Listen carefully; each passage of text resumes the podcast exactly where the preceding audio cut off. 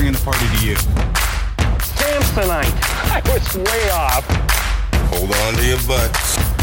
What's up, heroes, and welcome to the Stephen Corson Show, where we discuss financial strategies, habits, and mindset to get you to your first 100K and then get you to your first million, all in the pursuit of true wealth and modern freedom. So, if you want to get rich and build financial wealth, you need to be good at money skills. And most people don't even know what the three money skills are, even though the majority of people are actually really good, probably at one of them. And then the people who know how to build wealth quickly usually are good at at least two and then outsource the third. It's rare that you will find somebody that is good at all three because it really just takes a lot of work and a long time to get good at all three of them, but it can definitely happen. So the three skills of money is making money, managing money, and spending money. And I know everybody always goes, wait a second, spending money is a skill. Yes, spending money is a skill. So let me give you some examples around them. And then maybe you'll have one that's kind of jumping out at you like, oh, yeah, I actually am pretty good at that, but I'm not as good as these either. So for the first one, when it comes to making money, this is kind of the process, right? That's going in order. You make the money, you have to manage the money, you have to spend the money. So when it comes to making money, a lot of times you will just, you know, you hear people say things like, oh, that guy, he can just smell a buck. You know, these people tend to be entrepreneurs. Maybe they're in sales.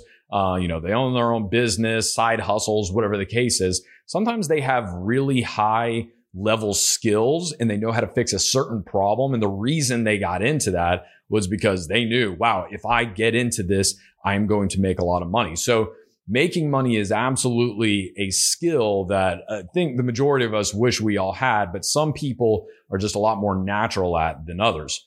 The second skill of money is the managing of the money. So that is, hey, the money has been made and now it's coming in. So what are we doing with it? Well, normally these people are really good at setting up like monetary systems, automation. Uh, they're able to look at it and say, okay, well, you know what? We had some really big bills this month and I'm super organized and I know how we're going to be able to make up for this deficit here. They can move money around into different accounts, maybe earn a little bit more interest in this bank account than that one. They understand how the money needs to be used in the most effective way to avoid things like, you know, having to pay extra on taxes or, you know, end up paying unwanted fees because you were late on paying something. Managing money is a really important skill that a lot of people are really good at.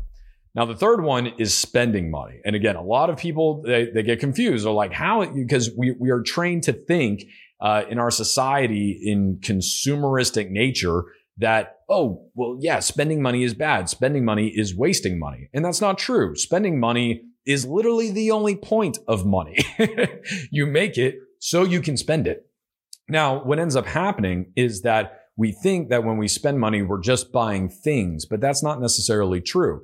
Spending money can be buying, uh, or part of the skill of spending money is buying the same thing, but just buying it in a different form and getting more bang for your buck, as we like to say. So perfect example is just you go to the store, you got to buy a loaf of bread. You're looking at this really fancy artisanal bread that's got like a big brand name on it.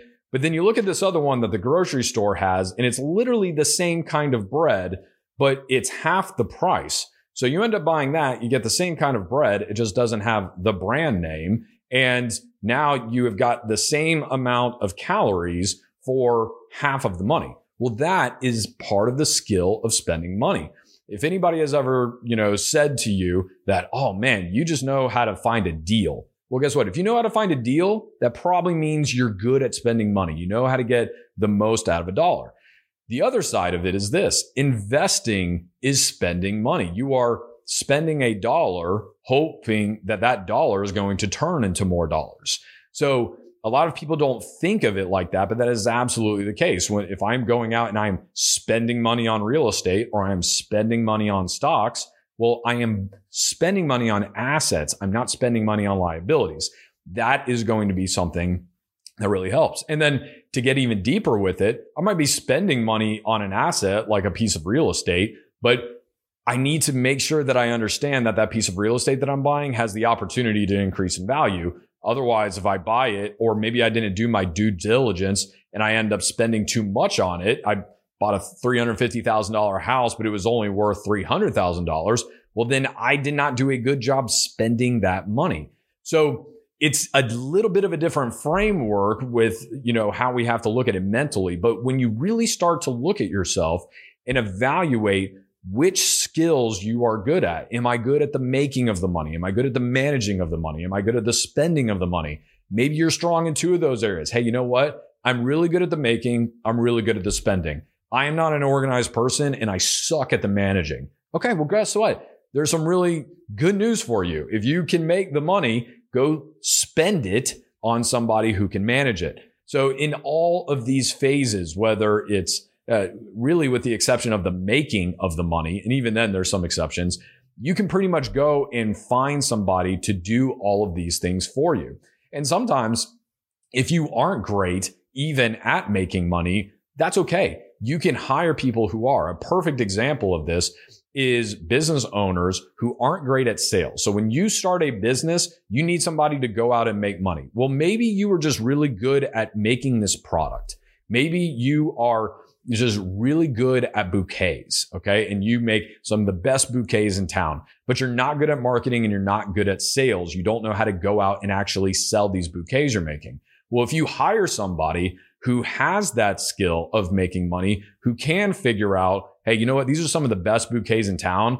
I'm going to hit up all of the fancy hotels. I'm going to talk to the wedding venues and we're going to go through and figure out how to, you know, get top dollar for these bouquets. Well, you have gone and you have hired somebody that is good at making money to help you make money. So it all depends on the scenarios and, and you know what kind of context that we're talking about. But when you start thinking about the people in your life, uh, when you start thinking about yourself and really start evaluating what are my money skills, this is really important in marriage, actually, because if you're married to somebody and you have combined finances, that's a great way to be able to kind of rub off on each other. Maybe I'm really good at making money. She's really good at managing money, but we both suck at spending money. Okay. Well, we could hire that out. We can have somebody come in who's good at doing the spending money. So I will go and work the jobs and do some extra overtime. And then when the money comes in, she's paying the bills